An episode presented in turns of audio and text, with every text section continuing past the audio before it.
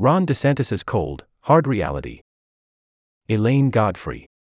The Florida governor hung on for runner up in Iowa's GOP caucus, but was a very distant second to Trump.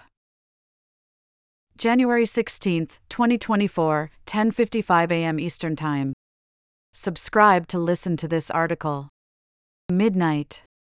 1250. Produced by ElevenLabs and Enoe News over Audio using AI narration. Sign up for The Decision, a newsletter featuring our 2024 election coverage. Even before the caucus began, Matt Wells was working the room. The 43 year old wore an autographed Ron DeSantis trucker hat as he strolled up and down the aisles of the Washington High School auditorium in rural southeast Iowa, greeting neighbors and passing out DeSantis flyers. When it was time for three minute speeches, Wells spoke from the podium without notes, his voice quivering with emotion. DeSantis always backs up his words with action, he told the crowd. He will be a president we can be proud of.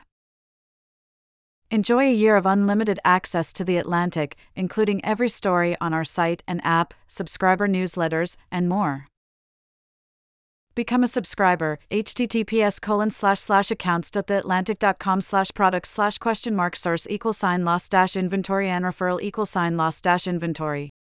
Minutes later, Wells's hopes were dashed. DeSantis lost to Donald Trump in Wells's precinct by five votes. The former president went on to win the Iowa caucus by nearly 30 points statewide, carrying 98 of Iowa's 99 counties and beating his own 2016 margin of support by more than 25 points. This wasn't exactly a surprise. Trump had held a similar lead in opinion polls beforehand, and the only question was whether that margin would hold up if the snowdrifts and sub zero temperatures kept caucus goers frozen in their homes. Turnout was low, but by the end of the evening, that uncertainty was answered definitively Trump is still the guy.